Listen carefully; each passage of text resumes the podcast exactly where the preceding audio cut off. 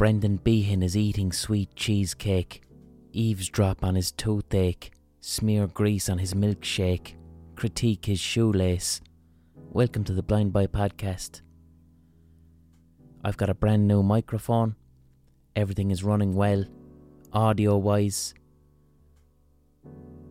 I'm just going to do a little test of this microphone. Postman, postman, postman, postman, postman. That's a handsome microphone. I'm very happy. Let's see if we can hear my squeaking chair.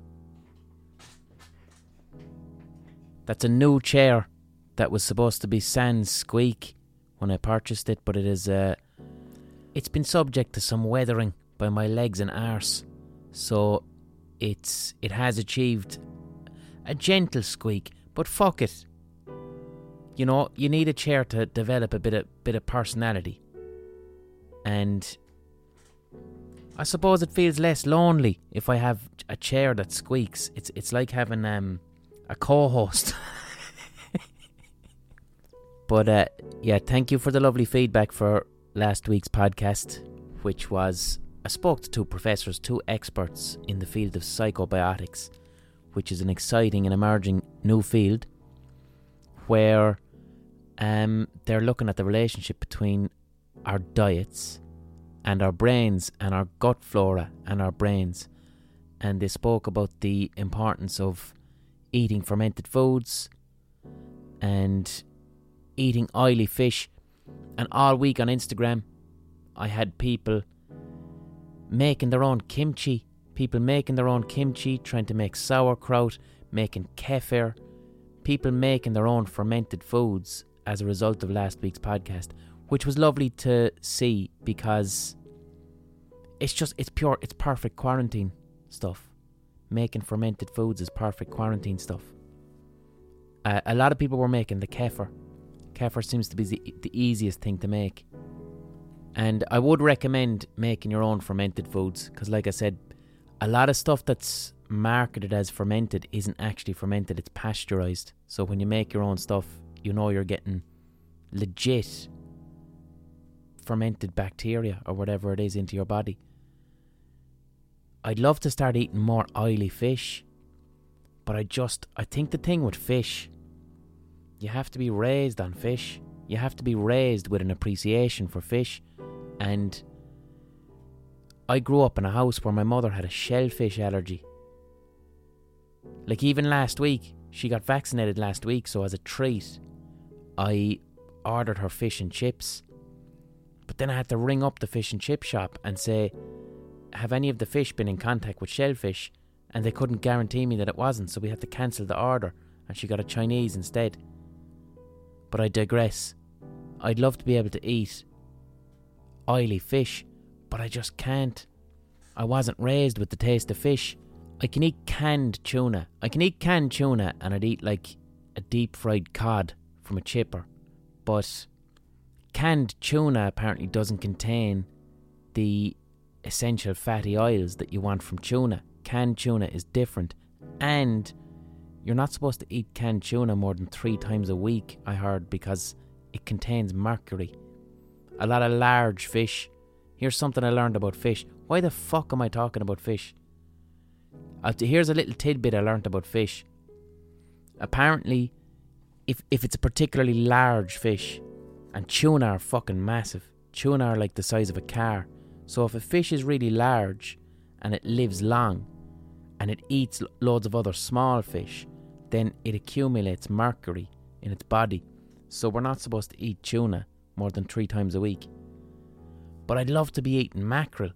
Mackerel seems to be, in terms of the psychobiotics and, and the benefits and the essential oils that you can get, mackerel seems to be the best choice and I just can't do it. The thing that makes fish tasty to some people, whatever that is, I don't have it. I don't have that thing. And I'd love to have that thing because I know people that are really passionate about fish. And I. It's a bit like Star Trek. I'd love to enjoy Star Trek because I know people who like Star Trek and they fucking love it. But I don't have the gift of Star Trek and I don't have the gift of appreciating mackerel. So, alas, I'm just gonna have to eat a lot of flaxseed or something. And I can't eat fresh tuna. I've tried to eat fresh tuna before. Fresh tuna doesn't taste like canned tuna. Fresh tuna is weird, man. It tastes like steak's leathery brother. That's all I can describe it as. It's it's just too odd. And fresh tuna, tuna steaks apparently does have the essential oils you're looking for. So that's the that was the takeaway from last week's podcast. Excuse the pun. In order to have a, a healthy gut biome, and for this healthy gut biome to have a positive impact on your uh, mental well being, then we should be eating diets that are full of proper fermented foods, loads of natural sources of fibre. I don't have a problem with that. That's just loads of broccoli and spinach. That's grand. And then oily fish. And I'm going to work on it. I'm going to work on the oily fish thing. I'm going to work on it and I'm going to try. But I've tried a lot.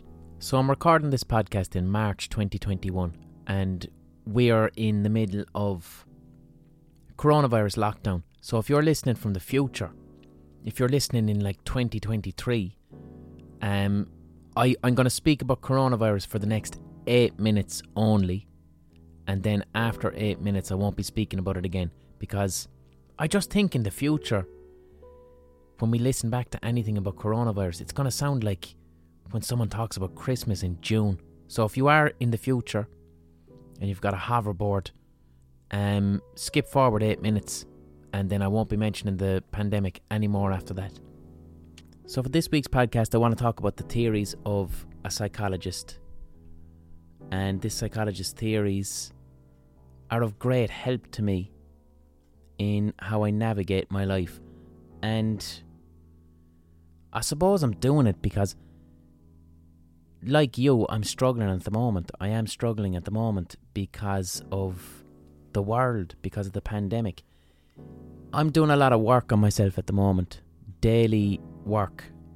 I've gotten back into meditating. I'm meditating twice a day to I'm meditating to, to fully understand my emotions, to truly understand what I'm feeling, to sit with my emotions and to make sure that I'm noticing them. That's all I'd say. Meditation helps me to notice emotions because when you don't notice emotions, they will drive your behavior and your moods in ways that can lead to distress.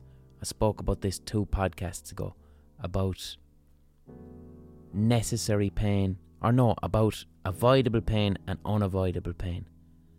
And I'm trying to work on the avoidable pain, and meditation helps me through that. If you're interested in getting into meditation, I use, I use an app called Headspace. Alright, now, that's a paid app. This isn't an advert. I just find that Headspace is a really, really good, simple app for basic mindfulness meditation. That's what I use and it helps me. One thing I'm struggling with too is maintaining faith in in people, in, in humanity. Okay? One of the struggles of this pandemic is look, we're all stressed, we're all under pressure, we're all coping with this in a diff- in different ways. We're all disappointed. There's a lot of negativity, and people are expressing this negativity and reacting to it in different ways. And these ways are these ways are often disappointing and hard to be around. Quite, you know, people are on the internet being a little bit more hostile than usual. That's understandable. They're la- people are lashing out. It's not pleasant to be around. And then some people are behaving in ways that are selfish and harmful, literally harmful to other people. People who aren't adhering to social distancing, people who aren't wearing masks or aren't wearing their masks properly. There's some people n- not pulling their weight. Okay, all of us must wear masks, adhere to social distancing to keep everyone else safe. It's a collective effort, and we all must do this to save some lives and some people simply aren't for whatever reason. Other people are straight up behaving obnoxiously. They're deliberately not wearing masks. They're deliberately calling the pandemic a hoax. And these voices rise to the top.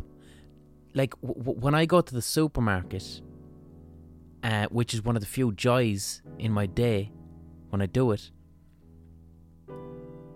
When I go there, like if if one person isn't wearing their mask properly or one person isn't adhering to social distance, I will focus only on that one person. And I won't notice all the other people that are pulling their weight. So then I walk away from that situation feeling angry about one person who wasn't pulling their weight. And then I go onto the internet and I see people being anti vax or I see people calling the pandemic a hoax. And my brain focuses only on the people who are behaving atrociously.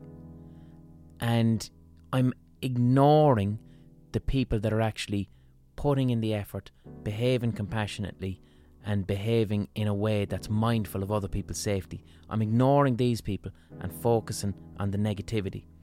And one of the consequences of this that I have to be incredibly mindful of is when I view other people through that lens and focus only on the negative behaviours, which is a minority.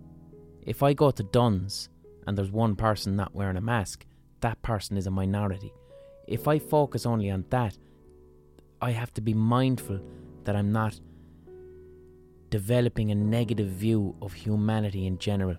And the evidence I have for how I might be veering to toxically veering towards that view of humanity, the evidence I have is I'll come back from the supermarket, one person wasn't wearing a mask, and then I'm at home and I'm packing away my groceries, and all of a sudden now I'm angry and I'm upset, and the the thoughts inside my head are toxic, judgmental, and rigid, which I know are bad news. So some of the thoughts I'd have in my head would be that arsehole in the shop wasn't wearing his mask.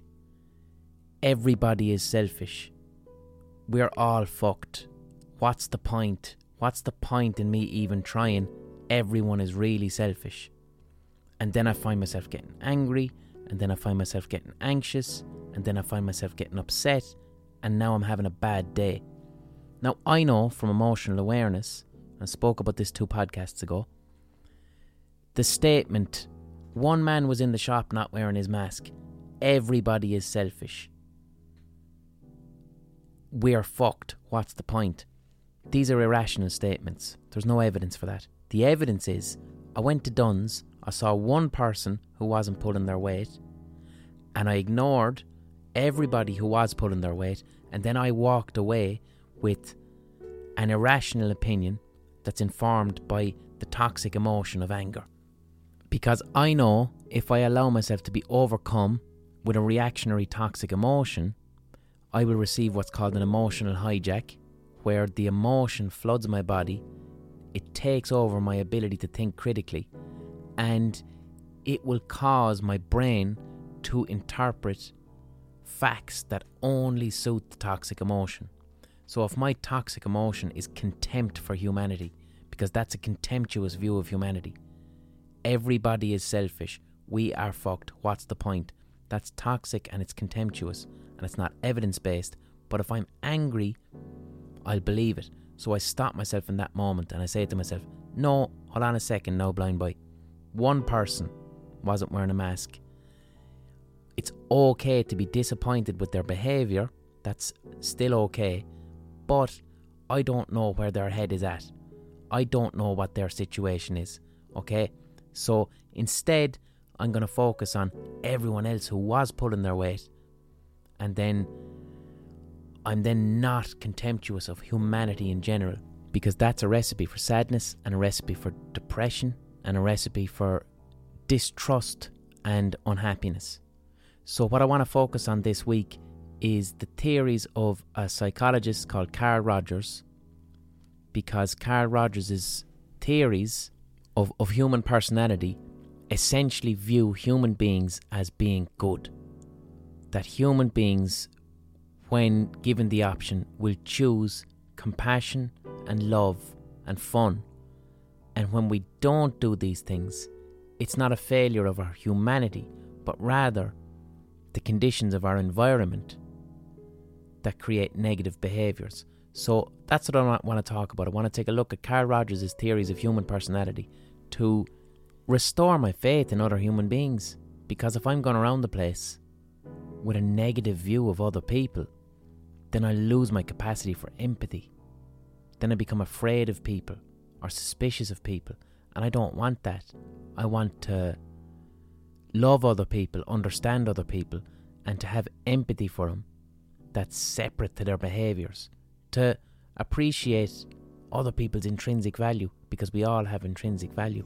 So, I've most definitely touched on the theories of Carl Rogers previously in other podcasts because he is a pioneer of a type of psychology called humanistic psychology, which is it's like a cornerstone of like I'm not religious. I'm not a religious person.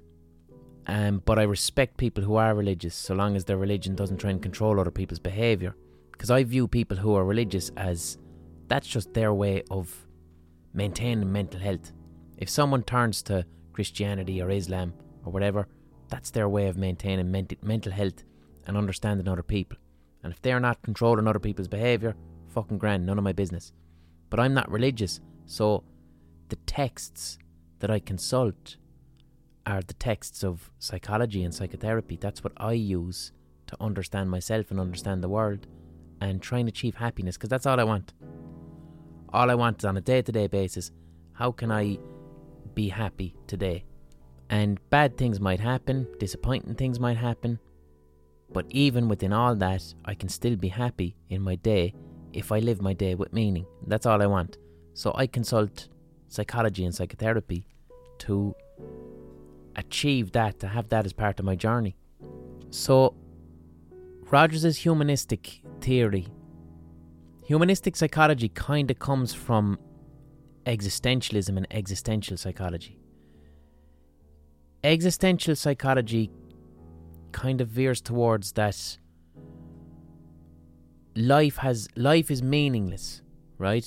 So there's no set meaning in life. Life is chaos. But we as humans have the freedom to find our own meaning.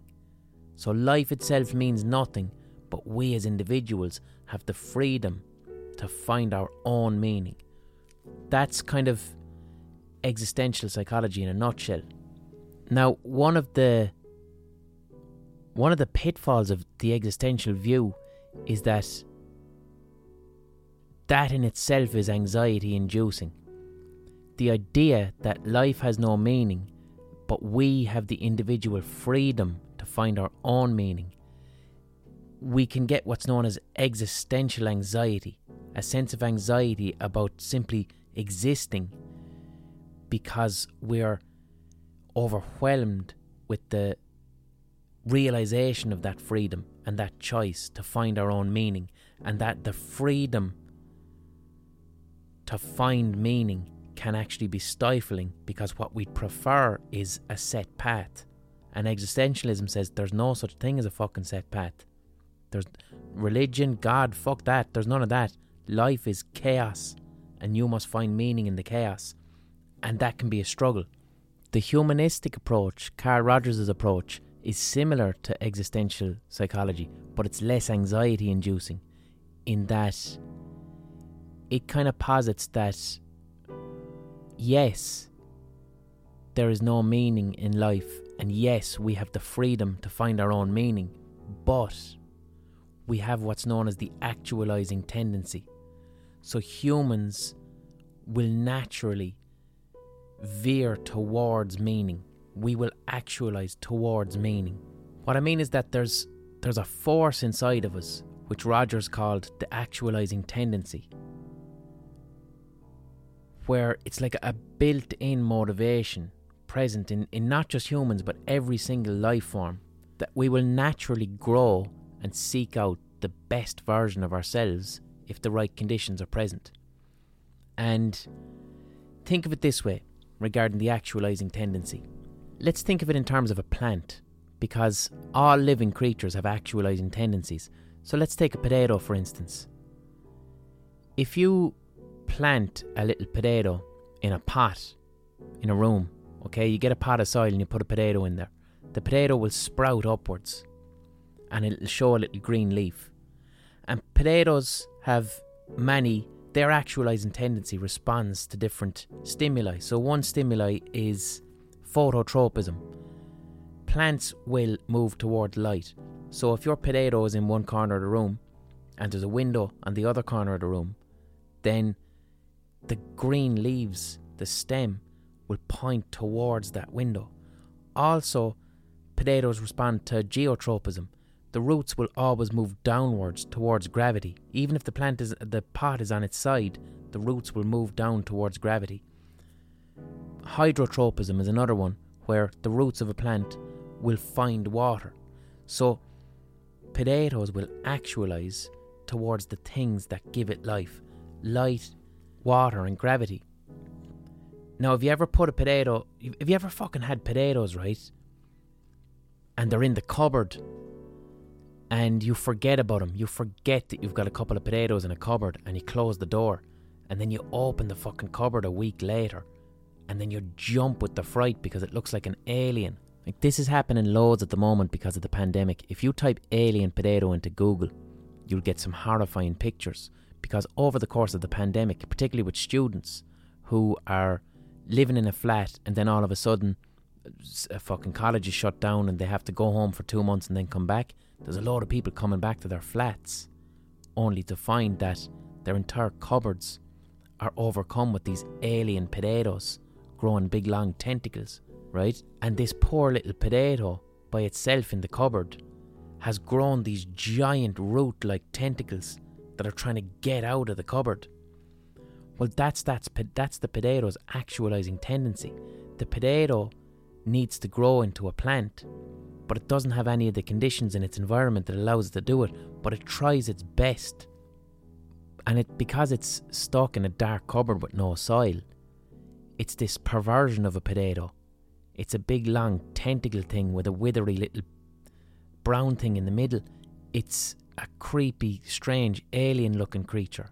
It's an antisocial potato. That is a potato that is engaging in toxic behaviours. Well, humans are similar. That potato, that little potato, still has an actualizing tendency. It's still trying its best to become the best version of itself that it can be, but the locked cupboard just won't let it be. So it's it's a weird bastard.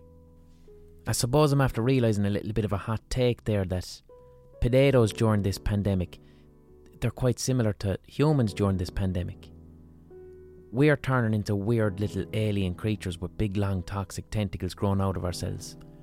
We're still trying to realize our actualizing tendency, but the environment is not conducive with us achieving our actualizing tendency. But instead of growing big long purple tentacles out of our bodies, our tentacles are our thoughts and behaviours, our short fuses, our anger, our denial, our judgment of other people, our sadness, our unhappiness, because we don't have access to the equivalent of our light, gravity, and water right now. And the things that we as humans self actualize towards are the two big ones are love and safety. We all want to be loved and we all want to love someone or something else. That's a universal part of being human we all want safety. Who doesn't want to feel safe, to feel loved, and to love someone or something else? And we will always actualize towards these good things to become the best version of ourselves if the right environment is present for us. Now, the thing is with being human, so as humans, yes, we have an actualizing tendency and we will veer towards self actualization and becoming the best version of ourselves but also as humans, we created society and culture. And sometimes society and culture doesn't always fit in with our actualizing tendency. This is why you hear people saying, you know, we must build a more compassionate society. Think of it this way.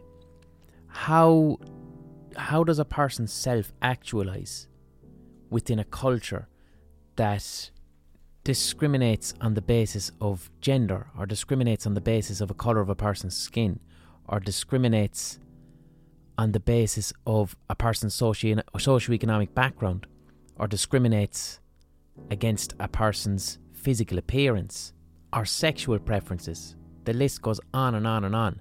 These are social constructs which can serve as barriers towards a human's self actualization. The human is still reaching towards safety, self love, and loving other people, but society stepped in and said, No, you're less than. So the journey for you to become a happy person with meaning is, is considerably more difficult. Society creates, like collectively, all of us as, as society, create these things called conditions of worth. That humans have got worth within a society only based on certain conditions. And the problem with these conditions of worth is these can fuck up fuck up our actualizing tendency. The actualizing tendency, according to Rogers, is informed by a thing called organismic valuing, right? Organismic valuing is basically that we as organisms we understand what is good for us. We know what's good for us. If you're given the choice between eating a a fresh piece of meat and a rotten piece of meat, you're going to choose the fresh piece of meat because you know, you just know that's what's good for me, and the rotten piece of meat is what's going to make me feel sick. So, your organismic valuing will push you towards the fresh piece of meat. But sometimes society and culture creates these conditions of worth about how we value ourselves that are a little bit closer to the rotten piece of meat and it can distort our actualizing tendency.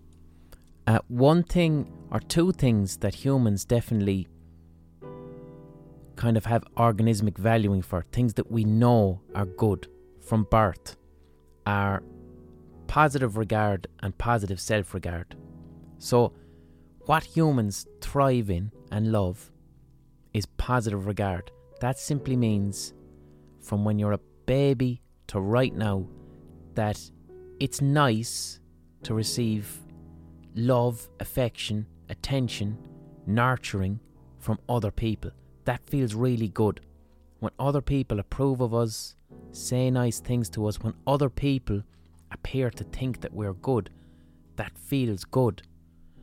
And what's also nice then as a result of that is positive self regard. And we develop positive self regard kind of based on the positive regard you receive from other people, like a mirror. So if you grow up and the adults around you give you positive regard, they give you love, they give you attention, they give you nurturing, then you start to feel these things towards yourself. That's called positive self regard, and that's where our self esteem comes from, how we value ourselves as human beings. Do you love yourself? Are you able to nurture yourself? When you think about yourself, do you feel okay with how you think about yourself?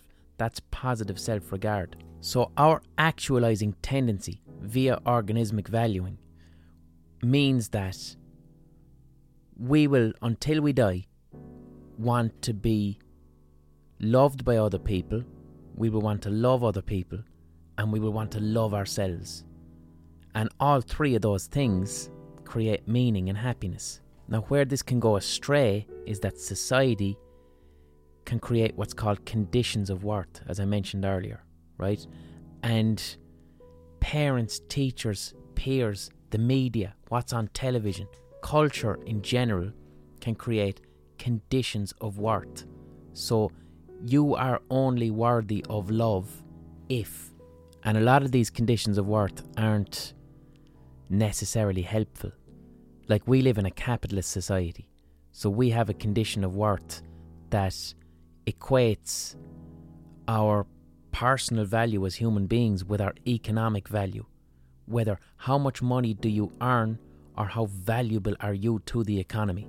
And that condition of worth exists as a social construct within capitalism. It has nothing to do with the human actualizing potential of love, kindness, and self love and these conditions of worth that society creates like like i said we we we know that we want positive regard, which is the approval of other people. But conditions of worth within society means that we can only get positive regard from other people on certain conditions. And Rogers called that conditional positive regard. And what can happen there is we, we bend ourselves then towards, because these, the conditions, c- conditional positive regard and conditions of worth in society are very powerful. So what can happen is that, a bit like the potato that's trapped in the cupboard, we bend ourselves into a shape that isn't determined by our organismic valuing or our genuine actualizing tendencies, but we bend ourselves towards conditions of worth that are created by society that might have nothing to do with who we really are as people. So, for example, you could be a little child and you have parents who very much value success and academic achievement and getting a good job, and this is who your parents are. So, you're a little child and you want to be an artist, or you want to be a dancer, or a musician, or you want to play sports, and your parents are like, no, th- that's if you be an artist, there's no guarantee that you're going to become wealthy. You need to study hard in school and become an economist or become a doctor. But who you really are is a creative person, and you might not be interested in these things. But your parents give you positive regard, they give you praise when you appear to be studious or interested in earning money, and then they chastise you or say that you're wasting time when you try to be creative. But all you know as a child is, you know, your organismic valuing is telling you, well, the adults are giving me praise when I'm good at school, or the adults are giving me praise when I say that I want to be a doctor or I want to be an economist. So you notice and recognize this positive regard from other people as a good thing, and then this conditioning leads to conditional positive self regard. So now you start to value yourself, your self esteem, based on conditions of worth that have nothing to do with who you are as a person. Now you're getting older and you want to be a doctor or you want to be an economist, but that's not who the fuck you are. But still, you're reaching toward this goal of doing well in school, earning loads of money. You're reaching towards this goal, but it doesn't, you don't feel happy. You're continually chasing. You don't feel happy, you don't con- feel content, and you don't know why. And then when you think about doing art or drawing or making music, things you actually want to do, these things now make you feel like a bad person because you've been raised with these conditional positive regard that your parents have told you you are a good person when you strive towards being wealthy, and you're a bad person when you strive towards something quote unquote useless like art.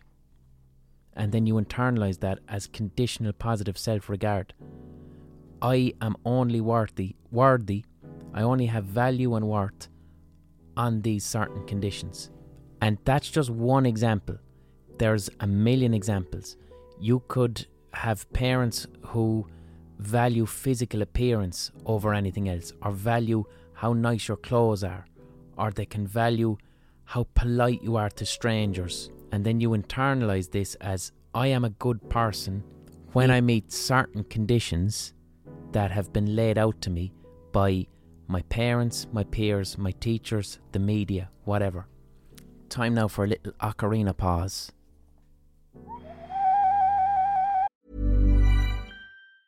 Ryan Reynolds here from Mint Mobile. With the price of just about everything going up during inflation, we thought we'd bring our prices down. So to help us, we brought in a reverse auctioneer, which is apparently a thing. Mint Mobile unlimited premium wireless. Ready to get 30, 30, bit to get 30, bit to get 20, 20, 20, bit to get 20, 20, bit to get 15, 15, 15, 15 just 15 bucks a month. So, Give it a try at mintmobile.com slash switch. $45 upfront for three months plus taxes and fees. Promo rate for new customers for limited time. Unlimited more than 40 gigabytes per month. Slows. Full terms at mintmobile.com. Quality sleep is essential for boosting energy, recovery, and well being. So, take your sleep to the next level with Sleep Number. With a Sleep Number smart bed, you can individualize your comfort level and enjoy a better sleep night after night. JD Power ranks Sleep Number number 1 in customer satisfaction with mattresses purchased in-store. And now the Queen Sleep Number C4 smart bed is only $1,599, a saving of $300 only for a limited time. For JD Power 2023 award information, visit jdpower.com/awards. Only at Sleep Number stores or sleepnumber.com.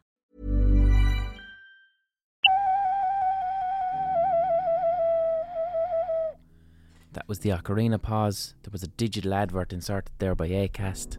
Don't know what it was for. The advert is algorithmically generated depending on what you search for. Um, so this podcast is supported by you, the listener, via the Patreon page, patreon.com forward slash the Blind Boy Podcast. This is an independent podcast. I have full editorial control over it. Because Acast hosts this podcast, I have to have the occasional advert, but I decide who advertises on it. I get to turn advertisers away, and no advertiser can tell me what the content of this podcast is. And the reason I'm able to do that is because it's listener funded, alright? Um this podcast is my full time job. It's how I pay my bills. I absolutely adore doing it. I love doing it. So if you're liking this podcast and you're taking something from it, just please consider paying me for the work that I'm doing. If you're consuming it, just consider paying me for the work I'm doing. All I'm looking for is the price of a pint or a cup of coffee once a month. And you can give me that via the Patreon page, patreon.com forward slash the Blind Boy Podcast. If you can't afford to pay me for the podcast, if you're out of work, whatever, that's fine. Don't worry about it, okay? Because the people who can afford to pay, they're paying for you to listen for free. It's a model that's based on kindness and compassion. So, and one day you might be able to afford it. In that situation, I uh, appreciate the support. So, the people who can afford it pay for it. The people who can't afford it listen for free. I earn a living. Everyone's happy. What more could you ask for? Share the podcast, like it, suggest it to a friend. Also, catch me on Twitch Thursday nights for my never ending video game musical live. Twitch.tv forward slash blind boy podcast. Back to Carl Rogers. And I was speaking about conditions of worth. And Rogers states this can lead towards what's called incongruity. Okay? If we live most of our lives with these conditions of worth, conditional positive self regard. You only regard yourself as a good person under certain conditions that were laid out by other people. When we do that, it can lead to a fragmentation of self. We have we, we, we can split into our real selves and our ideal selves. Okay? And what these two things are is your real self is who you actually are, the real person. The your genuine organismic valuing, your actualizing tendency, the light that you, unique to you as a person, moves towards to find meaning and happiness.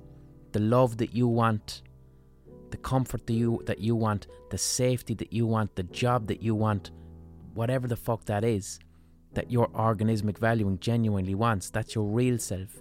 But if you've been given these conditions of worth from parents or teachers or whatever, those conditions of worth create what's known as the ideal self. And the thing with the ideal self is it's not a you that's based on your actualizing tendency, and your actual needs. So to take it back, it's the you that's studying to be an accountant even though you wanted to be a dancer. It's the you that feels you need to be the most attractive person in the room. It's the you that feels you need to be really financially successful and have a big house and a big car because society has created conditions of worth around this. You only have self worth when you meet these certain conditions. And the problem with the ideal self is that because it's not your real self, it's always out of reach. It's someone else's standards, and you're always chasing towards it. And it's not even a thing you want to chase towards. It's the potato in the cupboard, thinking that the door is the soil. And also with Carl Rogers' humanistic theory, he states that when our real selves and our ideal selves are too far apart, when they're too different, when your ideal self is just miles away from who you really are, this is called incongruity. It's the fragmented self. You're living a fake life, essentially, and you don't really know it. But all you experience is neurosis, anxiety, depression, and a sense of meaninglessness. Remember, I mentioned at the start about existential psychology that it says that life itself has no meaning, but we as humans have the freedom to find meaning. But within humanistic psychology, Rogers' psychology, Rogers is the same. He says, yes, life has no meaning, but we can find our own meaning, but we will move towards the light. We know what that light is. Well, society can fuck up where the light is. And that's when you develop an ideal self.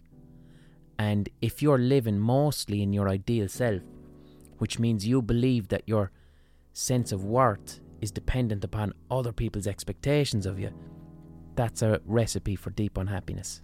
And the thing is, too, with the ideal self, the self that isn't really you, that you could, that you're continually reaching towards, but you can never reach the ideal self is very fragile. Your ideal self will continually have you comparing yourself to other people, looking at what other people have and comparing your situation to it and feeling unhappy, or looking down on other people. An ideal self will cause us to engage pretty powerful defense mechanisms such as denial. If you were raised in a house where your parents didn't allow you to get angry. Like if you were unhappy about something as a kid, so you try and speak about the thing that's making you unhappy, or even throw a little tantrum because you're a child and that's okay if you're a child. Because you might be naturally assertive, your real self might be to be assertive because the actualizing tendency wants love, self love, and also safety. And being assertive is how you create safety for yourself. Assertiveness is this is not okay this is okay, these are my boundaries. That's how you create safety through assertiveness. But this was all immediately shut down with you must not get angry, um, no fighting, nothing like that. Just be quiet, be quiet. When you do that to a little kid, the child can learn. I, I am a bad. The adults say that I'm bad when I complain, but when I don't complain and I shut up, the adults tell me that I'm good and then you internalize that as conditional positive self regard of I am a good person when I don't complain and I don't argue. And I'm a bad person when I do complain and I do do argue. So then you become an adult and you're fucking terrified of conflict. So whenever conflict occurs in your life, you have developed an, a very fragile ideal self based around not getting into arguments and not speaking up for yourself. When you do inevitably find conflict because that's a part of you're going to find conflict in your life. Conflict is going to happen. That's part of being a human being. And conflict, as I mentioned, is what happens when we search for safety. When we want safety, and safety doesn't necessarily mean physical safety, like I said, it can mean your boundaries. When we search for safety, sometimes we must engage in conflict in order to achieve our safety. The healthy way is to do it through assertiveness, which is healthy conflict. But when conflict occurs, you don't speak up for yourself, you don't let your needs known to the other person, you don't tell the other person that you're unhappy about whatever it is that is happening, and you don't meet your needs, or you engage in denial, such as passive aggression, because you were raised not to be aggressive, we'll say, not to be aggressive or to create conflict. So instead, to resolve the conflict, you become passive aggressive people who were raised to not en- to not engage in conflict or to express their anger or to let their needs be known still need to meet their needs. So often adults who are like this will get their needs through being sneaky or being manipulative because these are ways to meet your needs for safety without engaging in any conflict. And that will lead to an unhappy existence. Because you're either lying to people all the time, or instead of actually having an adult discussion about something, refusing to talk to someone, giving them the silent treatment, or ghosting them, which are defense mechanisms for healthy conflict.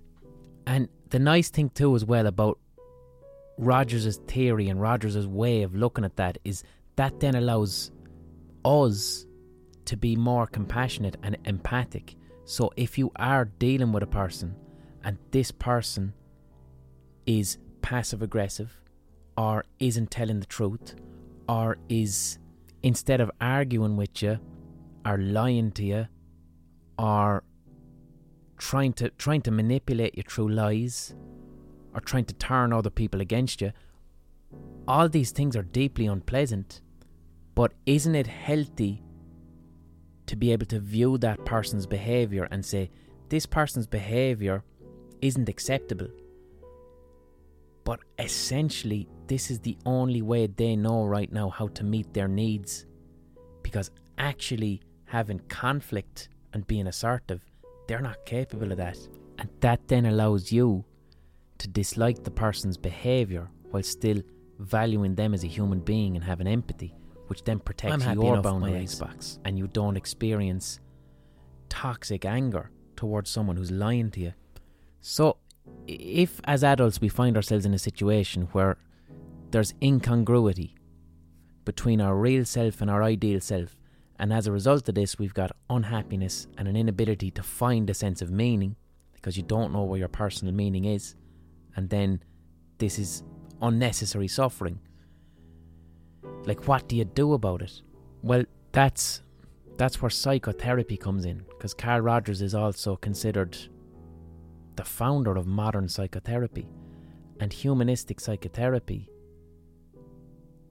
tries to help the person who's in therapy to find what their real self is, to kind of go back over their childhood, to interrogate their emotions, to become aware of what is my ideal self, what is my real self, and how can I move towards who I actually am once I find out who that person is. And that there, that's the journey of therapy. That's the journey of psychotherapy. The therapist would ask you questions where you try and arrive at your own answers to try and identify what are your conditions of worth. What are the rules and values that you have about yourself or about other people whereby you apply worth? And a good way to get an inkling of it outside of therapy is when, with our ideal selves, we tend to project these things on other people. What are you jealous of? What are you jealous of of other people? Are you if if somebody you know is very physically attractive or gets a lot of attention from girls or from lads, if this person th- does that make you feel jealous? Does that make you want to put that person down in your head or talk shit about him? Or does it make you want to wish bad things upon him? Are you are you jealous of? Because jealousy's jealousy's a part of being human. What are you jealous about of other people? How do you feel when someone has a nice car or a really good job?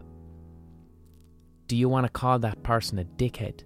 Or are you simply fair play to them? Fuck it, that's a nice car. I wouldn't mind one of them, but fuck, it seems like a lot of effort.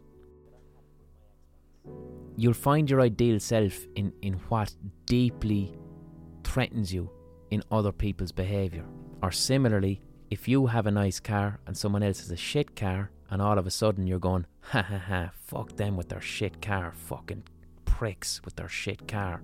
Really toxic, angry reactions to another person's possessions or appearance or behaviour that has fuck all to do with you.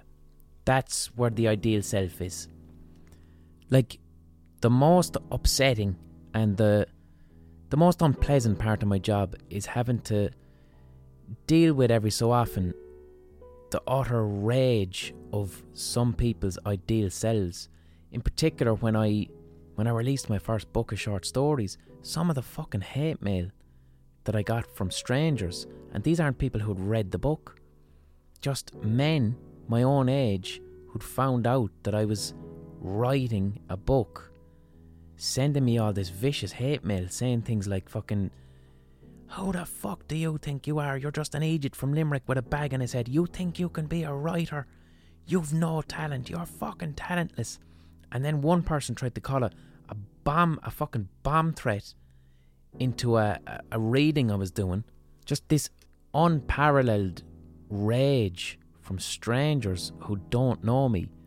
And all I'd done was announce that I'm writing a book of fiction. And this was deeply, deeply triggering to them. And the only way I could rationalise it and handle it is I had to say to myself, these poor lads grew up in a house where one of their parents idolised authors. And maybe this lad doesn't have the desire, talent, or ability to be an artist, but his parents were like, well, artists are the only people that fucking matter. And this writer is brilliant and that writer is brilliant. Oh, if only you could write like this person. And now they're an adult who thinks they want to become a writer and tries and tries and tries. And then when someone else steps into that space and actually writes a fucking book, it has triggered decades and decades of unowned fury. Now I'm dealing with it. And there's a saying that, like, there's no one as angry as a failed artist. And in my experience, that's not the case at all because I never get shit from quote unquote failed artists because failed artists are people who have at least tried. They've tried to make something and maybe it didn't succeed. These people aren't um, furious over it, they're a bit disappointed. The hate mail that I get is from people who never tried. The the anger from it's it's artists who who never tried because they were too scared to fail. And that to me often suggests a, a deep ideal self. It's a defense mechanism. Maybe they simply can't, but have this deep pressure to do it because of a condition of worth. That's where the blind fury comes from. I'm not talking about someone talking shit or a little bit of begrudgery. I'm talking off the scale blind fury from a stranger. That exists. But in, in therapy, in psychotherapy, a therapist would speak to a person, try and find the things that has them feeling contempt, extreme contempt, jealousy, anger for strangers or other people, and then probing what is it about this person releasing a book that makes you want to get so angry? Or what is it about this person having a, driving a Mercedes that makes you call them a prick? And then you peel back the layers and you find, oh, I, I feel that I will only have worth if I become an author. I will, or I will only be a good person if I drive a Mercedes. And where did you learn that? And you delve back and back and back.